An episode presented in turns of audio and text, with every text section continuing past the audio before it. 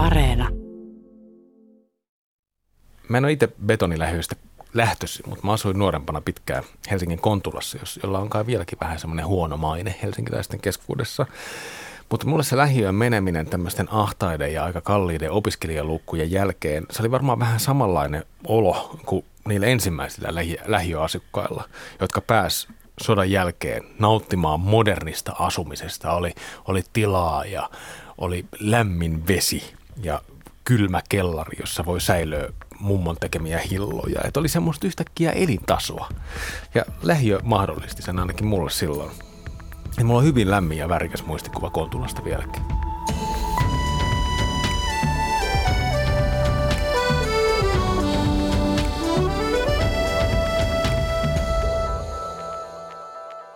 Eli en ehkä ihan samastunut tuohon Hanna-Riikka Kuisman kerrostaloromaanin aika väkivaltaiseen ja, ja ehkä köyhäänkin lähiöarkeen, mutta se herätti tosi paljon ajatuksia. Musta tuntuu, että lähiö on aika iso aihe itse, itsessään. Jutellaan tästä lisää. Tervetuloa lukupiiri Tullustoet Kylmälän pariin. Mä olen Pietari Kylmälä. Ja tämä lukupiirihän on tarkoitettu kaikille, joita kiinnostaa hyvät kirjat, lukijoille ja lukemisesta haaveileville. Tällä kertaa uusia ajatuksia ja maailmoja ovat kanssani täällä avaamassa varastamies Vesa Tikkanen ja, ja kirjastolainen ja lukuaktivisti Henrika Tulivirta. Tervetuloa mukaan. Kiitos. Kiitos. Tänne näin oh- ohjelman pariin tota, ja keskustelun pariin. Ihan että olette täällä. Meillä on siis tällä kertaa käsittelyssä Hanna-Riikka Kuisman romaani Kerrostalo vuodelta 2019. Ja me, meidän Instagramissa äänestytettiin teidän kuulijoiden keskuudessa eri tavoilla niin yhteiskuntaluokkia ja eriarvoisuutta käsittelevien teosten joukosta valikoitu sitten tämä Hanna-Riikka Kuisman pari vuotta vanha teos. Ja, ja tätä kerrostaloa, tätä kerrostalon romaania onkin kiitelty ikään kuin 2000-luvun luokkakuvauksesta aika paljon. Oletteko te Henrika ja Vesa, olette sitten lähiön kasvattaja. Henrika. Mä oon ihan maaseudun kasvatti. Sä oot maaseudun siis, kasvatti, mä, oon, okay. mä oon niin landelta kuin ihminen voi olla. Mä oon syntynyt Kurussa ja asunut lapsuuteni Teiskossa ja suuri osa ihmisistä ei edes tiedä, missä ne on.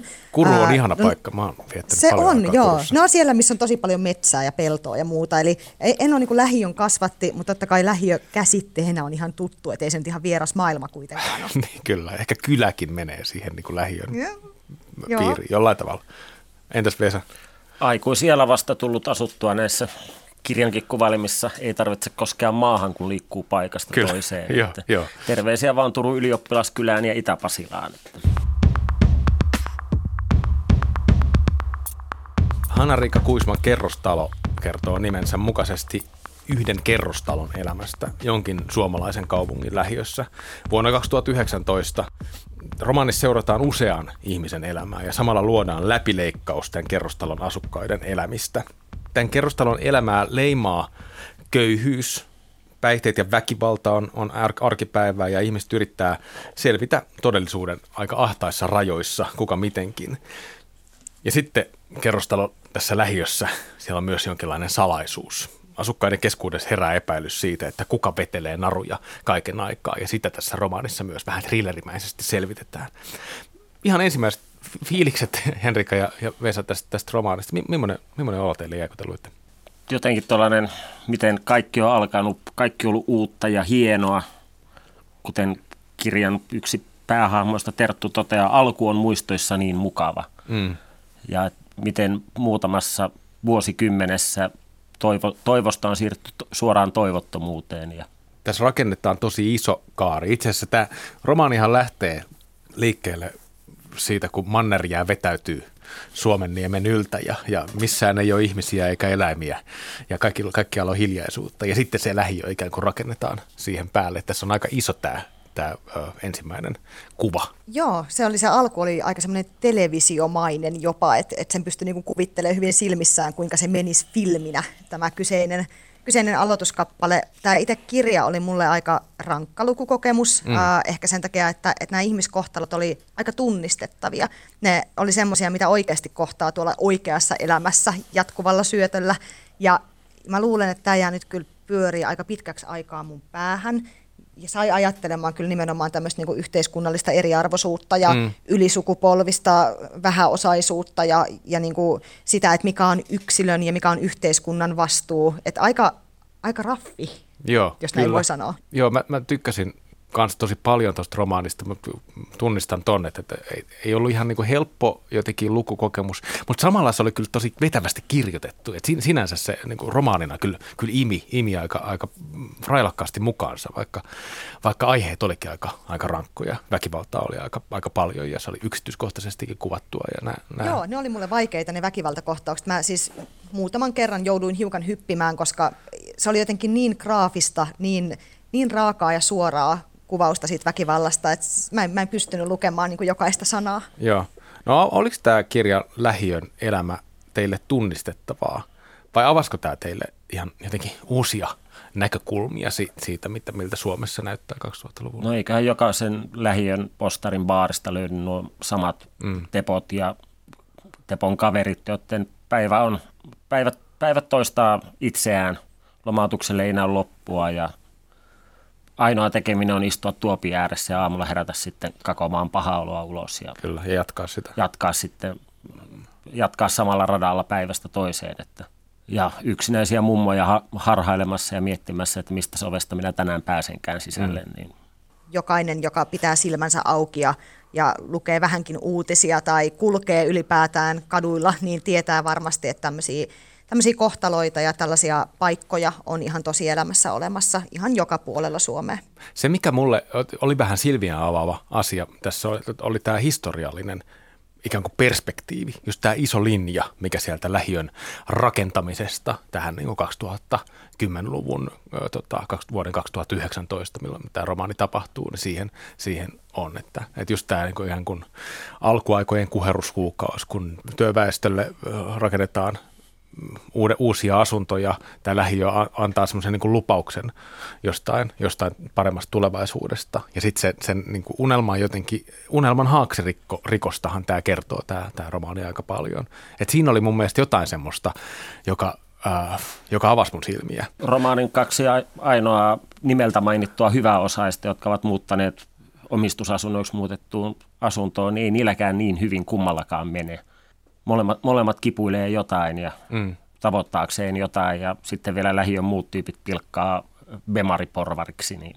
Huomasitteko semmoista, mun mielestä se oli jännä nähdä jotenkin, että, että vaikka tavallaan tässä kirjassa ei ollut siis yhtään hahmoa, jolla olisi mennyt tosi hyvin, niin ainakin itse kykenin tuntemaan sympatiaa vain osaa kohtaan. Et vaikka ne ongelmat oli hyvin samantyyppisiä kuin päihteinen ja väkivaltoinen ja köyhy, köyhyyden kanssa, mm. niin niin en mä todellakaan niitä kaikkia sympannut. Että osa näistä hahmoista oli siis aivan vilpittömästi tosi vastenmielisiä. Kyllä, joo, joo, joo, joo. Tässä on tosi paljon tosi väkivaltaisia ihmisiä, semmoisia, jotka, se, semmoista jengiä, jotka on jotenkin sukeltanut semmoiseen niin kuin väkivallan maailmaan. Et sitä, sit semmoista on ehkä aika vaikea kyllä sitten äh, kirjassakaan sympata, vaikka niin kuin ymmärtäisikin sen, että, että minkä takia ihmisten elämät ää, saattaa mennä tosi eri tavalla tai, tai jotenkin ei niin sillä tavalla kuin ei ne ei sitekään halunnut. Niin, lähinnä, van, lähinnä noita kirjan vanhempia henkilöhahmoja, niitä, jotka on tulleet lähiöön ikään kuin alkuasukkaina, niin niillä, niissä ei tuntunut olevan mitään semmoista sisäsyntystä pahaa. Joo. Enemmän se tuo nuoriso tuossa. Mutta ei kaikki nuoriso. Ei, kaikki, tällä, ei, ei, tällä, ei tällä kertaa nuoret. ei kaikki nuoret joo, joo, kyllä, ole, kyllä. ole huonoja, mutta kyllä se, että kun ne on ikään kuin kasvaneet siihen lähiön toimintatapaan, toimintakulttuuriin, että niin kuin se yksi pieni tyttö, joka tietää, mitä reittiä kulkea kauppaan, ettei joudu vaikeuksiin. Mm. Et mitä kohtaa pitää välttää ja kehen päin ei saa katsoa. Ja. Se lähiö itsessään on kasvattanut aika monet, monet näistä, näistä nuorista varovaisiksi tai sitten tietysti väkivaltaisiksi. Että ehkä tuossa on, tossa on niin yksi vihje siihen just se, että millä tavalla semmoinen, semmoinen huono-osaisuus just periytyy. Että se, että se toisaalta niin tulee niin vanhemmilta. Tässä on paljon sellaisia kohtauksia, joissa, joissa vanhemmat ja lapset dokaa yhdessä tai käyttää päihteitä. Että se on niin yksi sellainen malli. Mutta sitten musta tuntuu, että se lähiö itsessään jo välittää jotain semmoista ja niin aika vahvoja yhteiskunnallisia rooleja ja just pelkoa vaikka tota, hakatuksi tulemisesta ja ja näin. Niin ja vähän, vähän sillä, että lähiön asukkaille on osoitettu heidän paikkansa, että lähin bussipysäkki on kaukana, enää ei pääse bussilla, kävelemällä bussipysäkille ja sitä kautta käymään kaupungin keskustassa ja tavallaan paikka on osoitettu, että sinä olet tänne syntynyt mm. ja tänne sinä jäät. Että Joo, Joo. aika tuommoinen näköalaton paikka tämä kyseinen lähiö. Ja ihan siis konkreettisestikin se oli oikein alleviivattu, että siellä on aidat, joihin tarvitsee avaimen, jotta pääsee pois sieltä aitojen niin kuin toiselta puolelta. Sanoisin, että tähän lähiöön en kauhean mielelläni itse muuttaisi. Joo. Ja varsinkin koko kirjan läpikulki, en tiedä kiinnitittekö te huomiota, mutta aika varassa vaiheessa huomasi, että missään, vain silloin kun tapahtui jotain aidosti hyvää ja kivaa, paistoi aurinko. Koko ajan Joo. kuvattiin, että kaikki on harmaata, kaikki on harmaata, taivas on pilvessä, Joo. aurinko paistaa pil- jostain pilvien takaa. Kyllä, vuoden ajat ei vaihdu. Vu- vuoden ajat jotenkin. ei vaihdu, tasainen harmaus Joo. vallitsee kaikkialla, paitsi sitten ne pari kertaa, kun tapahtuu jotain hyvää ja kaunista. Joo, että vielä tästä niin romaanin muodosta, että kerrostalossa on siis varmaan parisin kymmentä henkilöhahmoa ja, ja romaanin jaksoissa maalataan tämmöinen just panoraama kerrostaloasukkaista, tämä on niin episodi mainen tämä romaani. Siis, ja siellä on sitten eläkeläisiä, on, on prostituoituja, hänen nuori tyttärensä ja on, on just nuoria ja heidän alkoholisoituneet äitejään. Ja, ja sitten on tämmöinen kristillisen kahvilan perustanut, perustanut entinen tota, ö, käyttäjä, on mielenterveysongelmista kärsivä nuori, joka, nuori mies, joka päättää ottaa selvää, että kuka sitten tätä kaikkea pyörittää, että minkä takia ihmisillä on niin jotenkin paha olla täällä näin. Se, se on yksi tämmöinen. Ja sitten vielä tämän lähiön laidalla on parakkikylä, johon sitten kaikkein niin kuin rapajuopoimat sitten vetäytyy, kun elämä siellä kerrostalossa ei enää onnistu. Tässä oli paljon, paljon ihmisiä. Ketkä näistä henkilöistä jäi eniten teille, teille mieleen? Mulla varmaan jäi tämä yksi näistä pääpäähenkilöistä, eli Jessica, tämä nuori tyttö, joka käytti huumeita ja jolla oli hyvin, hyvin surulliset lähtökohdat ja hyvin surullinen ja vaikea ja kammottava tilanne oikeastaan läpi ton kirjan. Ähm, häntä kohtaan mä tunsin sympatiaa, koska siinä oli jotenkin alusta asti selvää se, että hänellä ei tosiaan ole ollut hyvät lähtökohdat. Mm. Hänellä ei ole ollut kauhean paljon mahdollisuuksia. Ja tämä on ehkä se, se, mikä mulla oli tosi tärkeää tuossa kirjassa, että siinä nimenomaan kuvattiin sitä, että kun usein lukee lehdestä, että hyväosaiset sanoo, että no kun kaikilla Suomessa on samat mahdollisuudet ja kuka tahansa voi olla mitä tahansa, kun vaan itse haluaa ja yrittää ja näin poispäin.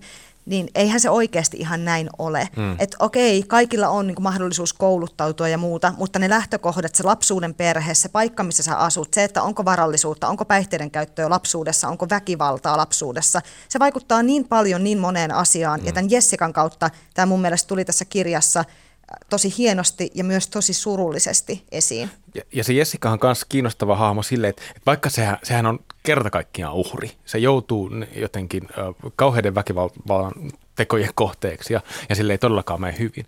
Mutta samalla se on tosi aktiivinen tyyppi. Sillä on suunnitelma, että miten se pääsee pois siitä, siitä ö, omasta tilasta, tilanteesta. Jo toisen, jo toisen kerran. Niin, kyllä. Et ikään kuin kirja alkaa Jessikan kohdalta siitä, että hän on palannut vähän häntä koipien välissä takaisin kotilähiöön. Just näin. Ja sitten, Keskustan kerman nekkojen ääreltä. Kyllä, ja se huumekaupalla yrittää sitten uudestaan kerätä pientä, pientä potti itselleen, että, että se pystyisi ponnistamaan siitä, siitä lähiöstä, joka tun, tun, tuntuu jotenkin imevän sitä Jessikaa niin kuin itsensä jotenkin lähelleen. Että, et, et, et mun mielestä se on niin kuin aktiivinen hahmo tälleen näin. Mutta tietysti ne unelmat sitten sortuu hyvin varhaisessa vaiheessa tuossa romaanissa. Mm. Niin sinä, sinänsä olisi ollut mielenkiintoista, jos Tertun, Tertun ja Marketa, jotka kirja on alkupuheessa esittelevät, miten hieno lähiö on, että mitään täältä ei puutu, eihän täältä tarvitse lähteä edes pois, niin tavallaan se välivaihe, liukuma sieltä jonkinnäköinen, että miten, miten nuorista optimisteista kasvoi sitten vähän toivonsa heittäneitä vanhuksia, että missä vaiheessa kehitys alkoi menemään niin sanotusti huonompaan suuntaan. Että. Toi on mun mielestä kiinnostava ikään kuin sosiologinen huomio tässä romaanissa. Että betonilähiöitä nykyään parjataan tosi paljon, että tämmöisillä lähiöillä on aika huono maine Suomessa, mutta sehän on oikeasti utopia. Et sotien jälkeen Suomessa kärsittiin ihan järkyttävästä asuntopulasta ja, ja lähiön muuttaminen tarkoitti työväestölle ihan merkittävää parannusta sit elinolosuhteisiin. Ja, ja vaikka nyt toi ter, Terttu-henkilö kertoo tässä, tässä romanissa sitä tästä historiasta ja sen historiaa myös Haakserikosta, että, että Terttu on näitä tämän kerrostalon ensimmäisiä asukkaita ja muistaa minusta, minusta hyvää elämää kaikki se uusi jotenkin edusti. Silloin ihmiset kävi töissä tehtaassa ja yhtäkkiä oli se oli minusta kiinnostavaa. Yhtäkkiä oli vapaa-aikaa. Lähiössä oli vapaa-aikaa. Oli mahdollista harrastaa ja, ja tota, jotenkin toteuttaa itseään tätä kautta. Ja sitten Tertun kohdalla se kaikki sitten vähitellen romahtaa 90-luvun jälkeen ja lopulta hyvin traagisten tapahtumien jälkeen Terttu saa, saa hä- häädön ja se jää sitten hengailemaan ikään kuin omiin muistoihinsa sinne kerrostalo, kerrostalon aidan ulkopuolelle vähän niin kuin lähihaamuna. Niin kuinka pienestä loppujen lopuksi kaikki voi olla kiinni ja kuinka asiat voi olla kiinni ää, sellaisista, mitkä ei ole siis ihmisestä riippuvaisia. Mm. Et hirveän helposti tämmöinen keskiluokkainen hyvässä tilanteessa oleva ihminen tuudittautuu semmoiseen uskoon, että ei mulle voi koskaan mitään pahaa tapahtua. Ne on ne muut, jotka, jotka joutuu näihin tämmöisiin huonoihin lähiöihin. Ne on ne muut, jotka joutuu kodittomiksi. Ne on ne muut, joille käy ikäviä asioita. Mm. Mutta eihän se eihän tämmöiseen oikeasti voi luottaa, jos, jos niin kuin miettii kunnolla, että mitä tahansa voi tapahtua koska tahansa. Kauheita, kun tämä kuulostaa Ka- nyt niin ankeelta. Niin, mä en kuulosta joo. lainkaan itseltäni, kun mä mietin tällaisia asioita. Mä yleensä niin positiivinen. Mä en tiedä, mitä tämä kirja mulle teki. Mutta, mutta jotenkin siis jäi semmoinen huolestunut painon tunne vähän tuohon rintakehään. Ja, ja Terttu oli kyllä yksi näistä, jotka ei täysin omista syistään päätyneet siihen, mihin Joo. sitten päätyivät. Mutta toi on mun hyvä, hyvä pointti jotenkin, ehkä just, äh, kun miettii tätä, että onko tämä jonkinlainen niin kuin ikään kuin luokkakuvaus, niin kuin tämmöisen ikään kuin työväestöä kuvaava kirja. Mutta toi on mun niin kuin hyvä pointti, että, että keskiluokkaisesta näkökulmasta tämmöiset vaikeudet ei välttämättä niin kosketa itseään myöskään sen takia, että, että, että eihän ne rakenteet jotenkin mua koske jotka näitä koska tässä, on, tässä kuvataan myös tosi isoa rakenteellista murrosta tässä, tässä kerrostalo-romaanissa. Semmoiset, että, että koko tämä lähiön jengi joutuu jotenkin isojen tämmöisten niin yhteiskunnallisten mullistusten ö, kanssa painimaan. Niillä ei ole enää duunia tehtaassa ja sitten vielä kansainvälinen kiinteistösijoittaja ostaa ne, ne lähiön kerrostalot. Ja tämä on tietysti, semmoinen iso jotenkin tämmöinen niin yhteiskunnallinen mylly, joka ei sitten kosketa kuin osaa ihmis, ihmisistä. Niin, vi, vi, niin viinakauppakin niin. on siirtynyt kotimaisen yrittäjän kontolta virolaisille. Että, niin, niin, just tämä pimeällisesti heitto. Niin, että, eli e- kyllä. kyllä kaikki on muuttunut siinä kovasti. On, ja tämä on tosiaan vähän sama kuin se, että mä, mä siis inhoan sanaa syrjäytynyt. Mm-hmm. Ja varmasti niin kuin näistä hahmoista moni käyttäisi termiä, että nämä kaikki kirjan hahmot on syrjäytyneitä, mutta kun syrjäytynyt kuulostaa siltä, että se on aktiivinen valinta. Kyllä. Että tavallaan se henkilö itse on päättänyt nyt niin kuin siirtyä syrjään yhteiskunnasta ja siitä nimenomaan ei ole kyse. Nämä on syrjäytettyjä nämä ihmiset. Yhteiskunta on pettänyt heidät. Tämä lähiön omistaja, kerrostalon omistaja on pettänyt heidät. Elämä on pettänyt heidät. Ja sen takia tämä oli ehkä mulle niin jotenkin sydämeen käyvä kirja, koska, koska sitä tapahtuu. Joo. Ja siltä ei voi sulkea silmiä.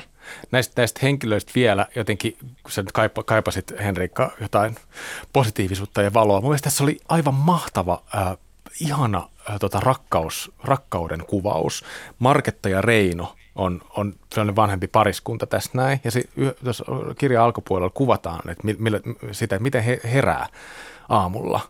Ja tota, on, on, on toistensa lähellä ja, ja tota, rakastelee ja, ja jotenkin niin nauttii siitä jotenkin pitkäst, pitkäst, pitkän parisuhteen tuomasta turvasta ja, ja sitten siinä kuvataan heidän niin tämmöisiä arkisia rutiineja. Mun mielestä se oli aivan niin kuin, silleen, niin kuin sydämen sulattava tota, ku, kuvaus vanhemman tota, pariskunnan jotenkin semmoisesta arkisesta rakkaudesta. Tosi lämmin kuvaus. Et se olisi ehkä se oli har, harvoja semmoisia. Kyllä, tota, kyllä. Todella. se oli ihana, mutta se oli vähän ehkä niinku petollinen, kun se oli heti siinä alussa, niin mä ajattelin, että jee, täällä kirjassa on jotain tämmöisiä niinku tosi herttaisia, herttaisia henkilöitä ja kivoja tapahtumia, mutta ei, se oli valheellista markkinointia, että kyllä siitä sitten lähdettiin aika ryminällä synkkyyteen. Mä, mä, oon, mä, mä oon silleen vähän eri mieltä tuosta, mun mielestä, mielestä niin kuin Hanna-Rika Kuisman tapa kuitenkin niin kuin kertoa näistä ihmisistä on aika lämmin ja silleen, että, että kyllähän niin kuin jollain ei, ei, ollut ehkä hirveästi aihetta ikään kuin ottaa semmoisia kauhean niin optimistisia tota, tulokulmia näihin, näihin henkilöihin. Mutta silloin kun on, oli, oli niin kuin se mahdollisuus, niin kyllä sieltä kuitenkin niin kuin, niin kuin nousee mun aika paljon sellaista lämpöä siitä kirjasta. Niin kuvataan aika raadollisestikin sitä, että miten huumeiden käyttäjä käyttää huumeita, mutta ihan tavallaan yhtä raalla positiivisella tavalla kuvataan, miten iloiseksi krapulainen Teppo tulee, kun hän saa pienen nousuhumalan päälle. Et sillä että silottelematta kuvataan huonot ja hyvät, hyvät asiat. Alkoholistin elämässä kuitenkin se mm. aamu ensimmäinen ryyppy on se hyvä asia, vaikka se nyt ei missään mi- mielessä ole hyvä asia, mutta Joo, ja siis jos nyt ihan vakavasti puhun, niin mä en olisi oikeasti todella kaivannut tästä mitään semmoista positiivista, iloista kirjaa. Tämä oli nimenomaan, nimenomaan äärimmäisen hyvä tällaisena kirjana, että vaikka oli ne vaikeat ja vakavat aiheet, niin oudolla tavalla itse kirjaa oli helppo lukea. Sitten tämä oli niin vetävä lukukokemus myös sen takia, että kun lähiö on tämmöinen kone, se on niin kuin moderni kone, se on ihmisen rakentama, rakentama tämmöinen iso, iso kone, ja tässä on näinen nuori kundi Keijo, joka ottaa tehtäväkseen selvittää, että kuka on tämän koneen käyttäjä. Mikä on se kansainvälinen kiinteistösijoittaja, joka on ostanut sen, sen kerrostalon, missä tämä jengi asuu, ja kuka myy huumeet lähiöön, ja, ja sitten toisaalta, että miten myös päästä pois tästä, tästä masentavasta, masentavasta masinasta. Ja nämä on, nämä on näiden Keijon niin isoja kysymyksiä miten te, miten, miten te suhtaudutte Keijo? Olit Keijo ikään kuin tämmöinen niin kuin salaliittoteoreetikko? Siihenkin vähän vihjailtiin. Sillä oli monenlaisia aika hörpäisiä ajatuksia. Vai oliko se ihan oikeasti jonkun, jonkun niin kuin läpi, läpimurron jäljillä?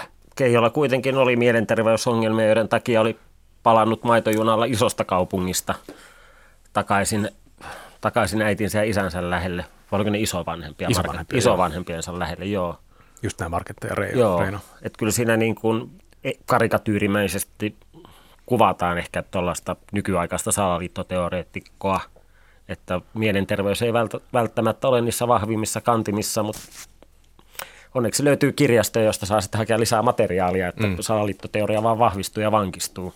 Mun mielestä oli kiehtovaa, että tämmöiseen aika vetävään juoneen myös oli kiedottu myös tämmöinen niin tiukka yhteiskunnallinen analyysi siitä, mikä on, on tämmöisen yhteiskunnallisen eriarvoisuuden syy, jonka se, se, senhän perässä Keijo mun mielestä jotenkin oli, että, että, että se, se yritti ottaa selvää siitä, että miksi tämä lähiö toimii niin kuin tälle, tälle niin kuin se toimii, minkä takia ihmiset on toistensa kimpussa, kimpussa ja mik, miksi, mik, miksi tämä kehittyy koko ajan tämmöisessä jotenkin äh, totalitaristisempaan suuntaan tämä lähiö.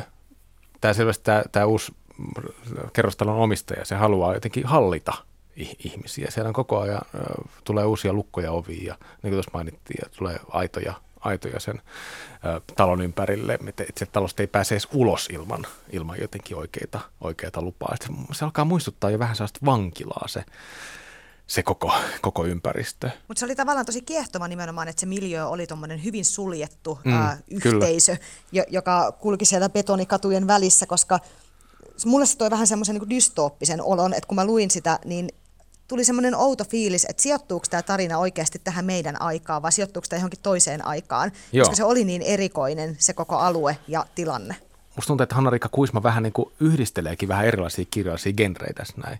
Että siinä on tämä tämmöinen arkirealistinen dokauskuvaus, just sellainen, niin sellainen baari, tietynlainen niin baarikirjallisuus. Sitten siellä on vähän sellainen trilleri, veto ö, käynnissä. Ja sitten tämmöisiä vähän jopa niin kuin skifiin viittaavia tai jonkinlaiseen goottilaiseen kirjallisuuteen niin kuin viittaavia semmoisia pi- piirteitä näissä, näissä henkilöhahmoissa ainakin, ja sitten, miten, tota, miten sitä ympäristöä Niin, tai ehkä vähän maagista realismia juuri, Joo. Aina on taivas pilvessä, ja sitten, että iso megakorporaatio omistaa tämän viereisestä kerrostalosta, vain ylimmästä kerroksesta joku sinua sieltä kiikaroi. Ja sitten anarkistien jengi ottaa, ottaa ohjat lopulta niin kuin käsi, käsinsä. Ja se, oli, niin kuin... se kieltämättä oli vähän sellainen hämmentävä hämmentävä se kirjan loppu, että mistä, mitä siinä oikeasti tapahtui. Pitää ehkä muutaman kertaa lukea, eikä spoilata liikaa Joo. niillekään, jotka ei vielä lukenut sitä, mutta se ikään kuin juostiin nopeasti loppuun. Siitä. Se oli kyllä hengästyttävä sitten se loppu. Mun Tämä... mielestä se oli ihan mahtava. Sen, sen piti tavallaan loppua noin, vaikka se olikin semmoinen, että, että jäi vähän semmoinen mitä juuri luin fiilis. Tota, Hanna-Riikka Kuisba on, on, hän on siis porilainen kirjailija, ja kerrostalon lisäksi on kirjoittanut kuusi teosta. Ja, ja tämä kerrostalohan, se oli Finlandia ehdokkaana pari vuotta sitten. Ja sitä on tosiaan kiitelty just tämmöisen nykyyhteiskunnan ehkä aika usein pimeään jäävän puolen kuvauksena, jopa uutena työväen kirjallisuutena. Ja tätä mä jäin nyt miettiin, tätä työväen kirjallisuus, ikään kuin sitä, tämmöistä lukutavan mahdollisuutta. Jos kerrostalo olisi 2000-luvun työväen kirjallisuutta, niin millaista se työväki olisi? Kun musta tuntuu, että kukaan ei tee oikein duunia tässä kirjasta, ainakaan semmoista niin kuin jotenkin perinteistä palkkatyötä. Niin, ehkä vähän kärjistetysti, jos tuossa kerrostalossa olisi asunut yksi etätyöläinen tai bussikuski tai muu nimetty työntekijä, ihan niin kuin oikeata työtä, tavallaan oikeaa perinteistä palkkatyötä tekevä, niin paremmin voisi sanoa, että on nykyaikainen, nykyaikainen työväen kirjallisuus tietenkin saatu haltuun, mutta enemmän silti ajattelin sitä nykyaikaista työläiskirjallisuutta edustaa esimerkiksi Arto Salmisen varasto. Mm, niin, selkeä työpaikka. Selkeä mihin, työpaikka. Mihin ja... Mutta kyllä tämä jengi tietysti työtä tekee tässäkin, tässäkin kirjassa. Et siellä on prostituoitu, joka, joka myy seksiä ja moni tekee ihan duun, duunikseen tätä hu, huumekauppaa ja siellä on tämmöinen päihteetöntä kahvilaa, tämmöistä kristillistä päihteetöntä kahvilaa pitävä, pitävä tämmöinen vähän lähiöaktivisti ja, ja näin, mutta ne on vähän tällaisia niin kuin jänniä jänniä. Ne on niitä uusia, ne on niitä uusia Se on sitä töitä. uutta työtä, Se on sitä kyllä. uutta työtä. Se on sitä tunnetyötä ja järjestät, muuta. Järjestät bumfightteja, kun ennen myyt viinaa ja nyt et enää pysty, niin järjestät sitten puljukkojen välisiä tappeluita ja mutta mä ehkä tulkitsin tämän niin, että nämä työt, joita tässä tehtiin, nämä hyvin uudet erikoiset työt, myös vähän sitä samaa, että, että ne henkilöt eivät voineet poistua lähiöstä, eli heille piti keksiä työt, joita voi tehdä sen saman kerrostalon liepeillä. Niin. Ja loputtomiinhan ei voi keksiä töitä, joita voi tehdä kerrostalon liepeillä, paitsi se etätyö, mutta sitten tavallaan olisi mennyt ehkä liian hyvin sillä hahmolla tähän kyseiseen lähiöön nähden. Joten ne oli kaikki nimenomaan tämmöisiä, tämmöisiä hiukan erilaisia töitä kuin, kuin mitä ehkä niin kuin normaalisti työllä tarkoitetaan. Kyllä. Ja siinä oli tietysti itse keksinyt niitä töitä, että, että ihmiset tuli toimeen vähän sillä, millä pysty tulla toimeen. Ja huumekauppa nyt oli ihan selkeä yksi semmoinen, että, että jos ei saa mistään muuta duunia sieltä lähiöstä vaikea lähteä pois, se on selvästi tosi kaukana esimerkiksi se kaupungin keskustasta, niin, tota, niin jotain pitää keksiä. Joo, ja siis asiakkaitahan siellä riitti, että tavallaan niin kuin he pärjäsivät tällä huumekaupalla ihan kivasti, koska siellä, siellä todellakin oli niitä asiakkaita. Joo, kyllä. Mä mietin sitä, että että jos lähiötä ajattelee just tämmöisenä niin utopiana, se on ollut aika sellainen tekninen utopia ehkä aikoinaan silleen, että, ja näissä tota, alussa on tämmöisiä ä, uutisfilmejä tästä lähiöstä, jossa, jossa selkeästi niin määritellään, että minkälaiset ihmiset on niin hyviä lähiöasukkaita, jotenkin sopii siellä lähiöön. Että ne on, se on just tämmöisiä työtä tekeviä perheitä ja sitten ne pääsee siihen läheiseen tehtaaseen työhön ja voi, voi rakentaa sen, sen ä, ikään kuin sovittaa sen oman elämänsä siihen sen lähiön puitteisiin. Mutta sitten asiat jotenkin ei meekään ihan niin, että se elämä ei niinku tunnu sopivan ihan täysin siihen alkuperäiseen ajatukseen, mitä se lähiö voisi niinku jotenkin, jotenkin tarkoittaa. Ja sitten ihmiset alkaa tekemään niinku vähän mitä sattuu siellä. Kirjassakin Keijohan viittaa tutkineensa kaupunkisuunnittelua ja viitattiin ruotsalaisiin ABC-taloihin, niin siinähän se ajatus, että asutaan, asutaan, käydään töissä ja kulutetaan siinä suhteellisen pienellä samalla alueella, että ei ole mitään syytä lähteä pois omasta kotilähiöstä. Mm. Ja että hei, itse asiassa tämä, mutta, tämä on nyt vähän huolestuttavaa. Mähän siis asuin itse lähiössä äh, viimeisen vuoden, muutin sieltä juuri pois ja todella kiva lähiö. Siellä on sekä kerrostaloja että omakotitaloja ja ihmisillä on kanoja ja vaikka mitä. Mm. Mutta mä huomasin itse asiassa nimenomaan tämän ilmiön, että mä aloin lähiöityä, mitä se ikinä tarkoittaakaan. Mm. Mulla ei ollut mitään syytä enää lähteä pois sieltä. Se on laitostu, siihen... laitostumisen yksi muoto. joo, joo, siis siellä oli, kaikki palvelut oli kävelymatkan päässä ja oli metsää ja oli urheilumahdollisuutta ja oli sitä sun tätä, niin mä pyörin siis koko sen vuoden siinä lähiössä. Mä kävin ehkä kaksi kertaa Tampereen keskustassa ja muuten mä olin siellä omalla lähiötilkullani. Eikä siinä mitään, se oli tosi kivaa aluetta, en, ei mitään valittamista sinänsä, mutta selvästi ihmiset viihtyy sillä alueella, missä he asuvat, mikäli kaikki peruspalvelut ovat todellakin lähellä. Ja se yksi peruspalvelu monille näille ihmisille on tietysti se baari. Ja sitä mä mietin tämmöisen niin alkoholismin kuvauksena, että tuntuu, toi näytti aika mukavalta – ei tarvitse mennä töihin, voi mennä sinne baariin, jotenkin voi niin kuin sovittaa oman elämänsä niin kuin niihin puitteisiin ja niihin palveluihin ja siihen infraan, mikä siinä ympärillä on. Ja samat, samat kaverit päivästä toiseen moikkaa samoilla sanoilla toisiaan, niin on se sellaista jatkuvuutta ja yhteenkuuluvuuden tunnetta, että Kyllä. ihminen on tullut kotiin, kun baarimikko kolauttaa tiskin, tuop, tuopin tiskiin ja siitä kävellä omaan kantapöytään istumaan vaihtamaan päivän kuulumiset joita ei ole, ne on samat kuin eilenkin Joo. ja sitä edellisellä viikolla. Mutta... Kenen pitäisi lukea Hanna-Riikka Kuisman kerrostalo? Kelle, kelle te suosittelisitte tätä kirjaa? Aina kun mä täällä lukupiirissä puhun siitä, että kenen pitäisi lukea, niin mulla on vissiin sama vastaus, eli päättäjät. Hmm. Mutta ehdottomasti haluaisin, että tämän lukisi päättäjät, jotka päättää siis resursseista ja budjeteista, koska mä olen sitä mieltä, että ohjaamalla enemmän rahaa ennaltaehkäisevään mielenterveystyöhön, ennaltaehkäisevään päihdetyöhön, sosiaalityöhön, opettajille ja muihin tämmöisiin, tämmöisiin töihin, jossa voidaan vaikuttaa näiden syrjäytettyjen tulevaisuuden kuviin, niin niin ne, jotka päättää näistä rahoista, vois lukea tämän kirjan ja saada ehkä sieltä vähän semmoista kipinää ja osviittaa siitä, että mitä voi tapahtua, jos ihmisille ei ihan todella tarjota mahdollisuuksia, jos ihmiset hylätään näihin lähiöihin oman onnensa nojaan ja, ja heillä ei ole ihan todellakaan mitään mahdollisuutta nousta sieltä ylös. Toi on muuten totta. Tuossa äh, näillä ihmisillä ei mitään sosiaalipalveluja. Sossu, poliisi, kaikki on aivan niin kuin poissa tästä, tästä lähiöstä. Ainoastaan sen ö, taloyhtiön omat vartijat on, on semmoinen niin ainoa jonkinlainen palvelu, tämmöinen ö, yhteiskunnallinen palvelu. Kyllä, mä muistan, että tässä oli yksi kohtaus, missä, olikohan se nyt sitä Marketta, joka pohti, että soittaisiko hän poliisin, mutta sitten hän mietti, että ää, ei tänne ole koskaan kannattanut soittaa poliisia, että entisaikaan, jos olisin soittanut, niin olisi ollut jo matkalla, ja nyt jos soittaisin, niin kukaan ei kuitenkaan tulisi. Niin. Yksi, yksi suositus tietenkin olisi, että jos, tykkäät unel, jos tykkäsit unelmien sielunmessusta, niin tykkäät varmasti tästäkin. Kirja, kirjailija esipuheessa jo mainitsi Hubert Selby juniorin esikuvakseen ja kieltämättä tässä oli vastaavia, Joo. vastaavia kaikuja. Ja vähän kerro, kerrontatavassa ja kerrontatyylissä oli jotain semmoista. Ai kauhean, että mä olin unohtanut tuon unelmien sielunmessu elokuva. Se oli ihan kauhea elokuva. Mä en ole ikinä saanut niin pahoja semmoisia fyysisiä väristystiloja kuin siitä elokuvasta. Se oli ahdistava homma.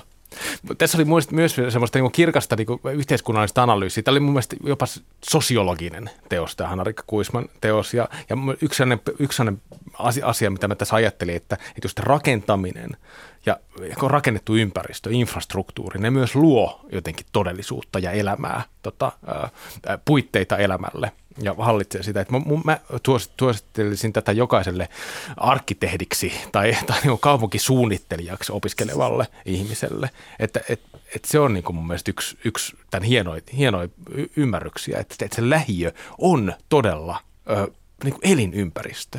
Niin kuin talo on todella elinympäristö ja se, millaista, millaista elämää sinne syntyy, se on aika paljon myös riippuvainen siitä, että mi, millainen se, se rakennettu ympäristö on. Siis mun täytyy sanoa, että mä en olisi ikinä arvannut, että Pietari Kylmälä suosittelee tätä arkkitehdeille ja arkkitehdeiksi opiskeleville ja kaupunkiympäristösuunnittelijoille, mutta nyt kun sä sanoit ton kaiken ja pidit tämän hienon perusteellisen puheenvuoron, niin toihan on tavallaan ihan itsestään selvää. Totta kai niiden ihmisten pitää perehtyä tämmöisiin asioihin, jotka suunnittelee ja toteuttaa niitä elinympäristöjä muille. No niin, hyvä. Kiitos. Kiitos tästä. Puhutaan Välillä sitten... Se oli tämmöinen validaatio. Mahtavaa. Kiitos, että sain uh, puhua. Tota, uh, puhutaan sitten vähän muusta.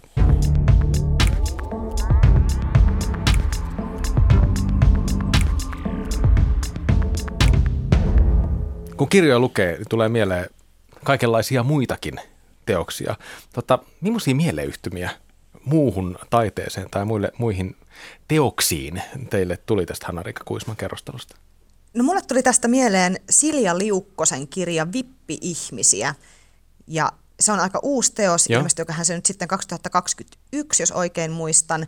Se käsittelee aika paljon myös tämmöistä päihteiden käyttöä, sijoittuu Helsingin Kallioon. Siinäkin on tämmöinen, siinä on oikeastaan yksi päähenkilö, nuori, onko hän noin kolmekymppinen, joka vaeltaa siellä Kallion pubeissa ja, ja on aika tämmöistä huumausainepainotteista. Sielläkin on väkivaltaa, siellä on myös yhteiskuntakritiikkiä. Siinä on siis hyvin samantyyppisiä teemoja kuin mitä tässä kerrostalossa oli, mutta kuitenkin täysin erilainen kirja.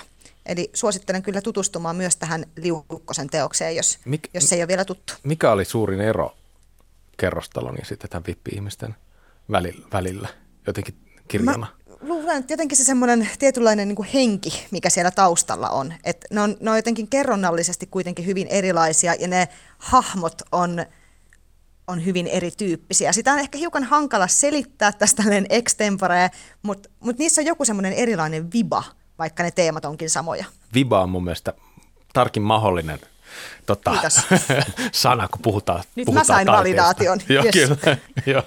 Mitäs, mitäs Vesa, mit, mitä sä ajattelit, kun sä luit kerrostaloa? Tai mitä muuta sä ajattelit, kun sä luit kerrostaloa? kieltämättä mieleen nousi ensimmäisenä sitä ennen lukemani kirja Seppo Lampelan, eli paremmin rap-artististeen ykkösenä tunnetun kirja nimeltä Valtias, joka sijoittuu nimeämättömään itä-helsinkiläiseen lähiöön, jossa jo vähän uransa loppupuolella oleva rap-artisti yhdessä kaveriidensa kanssa pyörittelee pienen, pienempi ja isompi muotoista huumekauppaa. Ja jos tässä kirjassa oli väkivaltakuvaukset mm. rajuja, niin siinä mentiin vielä vähän kuin seuraavalle tasolle. Eli tässä on kaksi lähiökirjaa. Erosko siinä, siinä tota Steen ykkösen valtiassa se niin kuvaus lähiöstä jotenkin olennaisesti tämän, tästä siinä, siinä itse lähiö ei niinkään ollut pääosassa. Et se oli sellainen nimeämätön itä-helsinkiläinen lähiö, jossa sulla kävelymatkan päässä on sekä metroasema että se lähibaari. Tässä lähiökuvauksessa taas ei ihmiset ollut yhteiskunnan takia toimettomia. Kaikki, kaikki teki oikein vilkkaasti omia bisneksiään. Joo, omia säätöjä. Eikä, eikä, ja vähän sellaista, että oikeastaan onne, sellaisia onnettomia tapauksia ei kirjassa suoranaisesti ollutkaan, että kaikki olivat ihan omasta, omasta hyvästä syystään siinä tilassa, missä olivat. Joo. Mä oon tota, viime aikoina Instagramista tota, seurannut runoilija Karri Kokkoon on tota, silloin sellainen megaprogis, kun se lukee Kari, toisen runoilijan Kari Aronpuron koottuja teoksia ää, monta viikkoa putkeen. Tota, mutta mä oon miettinyt sitä Kari Kokkoa, koska Kari Kokolla on, on tämmöinen Varjo Finlandia niminen runoteos 2000, olisi 2004 2000-luvun alusta, 2004-2005 joskus silloin tota, äh, julkaistu. 2000-luvun alussa kirjoitettiin hirveästi nettipäiväkirjoja ja ihmiset kirjoitti hirveän niin kuin anonyymisti, mutta hirveän suoraan esimerkiksi omista mielenterveysongelmistaan ja tämmöisistä niin kuin ihan, ihan arkisesta elämästään. Ja tämä Varjo Finlandia on näistä koottu ikään kuin semmoinen kollaasi erilaisia lauseita netistä yhden kevään ajalta. Ja se on ihan hirveän hieno teos. Se on muutama kymmenen, kymmenen sivua. on ehkä niin kuin dokumentti jonkinlaisesta mielentilasta, suomalaisesta mielentilasta. Siellä, sy, siinä on syrjäytymistä, siellä on sairautta, päihteistä, su, päihteitä, surua, ahdistusta, masennusta, yksinäisyyttä, hyvin tämmöisiä synkkiä aiheita. Mutta siinä, siinä teoksessa on jotain tosi, tosi äh, mulle ainakin puhdistavaa ja, ja jo, jollain tavalla ehkä myös lohduttavaa. Et, et, jonkinlainen semmoinen suomalaisen niin kuin semmoisen sururunouden, ö, aika hieno 2000-lukulainen tota, tulkinta Karrikokon Varjo Finlandiasta. Sitä mä, sitä mä oon tässä samaan aikaan itse asiassa lukenut, kun mä luin tätä Hanna-Rikka Kuisman teosta. Kiitos. Mä laitan sen heti lukulistalle. Kuulostaa sen verran kiinnostavalta ja kysy- erikoiselta teokselta. Se on, se on jännä, jännä juttu.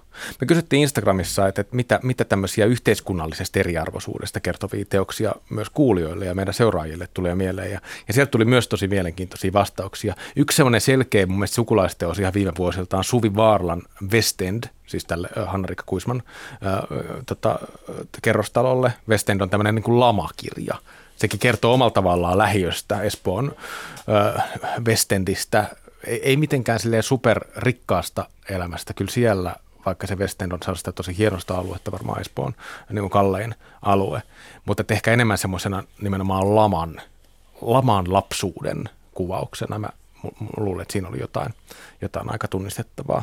Ja sitten tuli tosi hyviä, hyviä tota, ö, vinkkejä. Elena Ferranten Napolisarja, tämmöisenä köyhyyden ja, ja jonkinlaisen luokkanousun kuvauksena. Hieno, hieno tota, teossarja. Ja sitten ehdottomana klassikkona Victor Hugoon Kurjat. Et jos haluaa, haluaa saada semmoista ää, historiallista perspektiiviä ja pohjaa sille, että, että miten me nykyä, nykyäänkin puhutaan jotenkin yhteiskuntaluokista ja yhteiskunnallisesta eriarvoisuudesta, niin mun kannattaa välillä palata noiden klassikoiden vaikka Hugoon kurjien seuraan. Kiitos Vesa ja Henrikka tästä keskustelusta. Olipas hauskaa vilkasta keskustelua. Kiitos. Kiitos. Käykää katsomassa meidän Instagram-tilimme. Siellä, siellä keskustelu jatkuu monenlaisista aiheista ja Yle Areenasta on kaikki äh, lukupiiritullustojat kylmälät kuunneltavista. Ensi viikolla puhutaan Maasa Mengisten Varjo kuningas kirjasta kyseessä on siis etioppialais amerikkalainen kirjailija ja, ja romaani kertoo nimenomaan Etiopian historiasta. Ja Maasa Mengiste on Helsinki Lit-festivaalillakin ää, vieraana täällä, täällä Helsingissä lähiaikoina, kun tämä jakso ilmestyy. Moikka!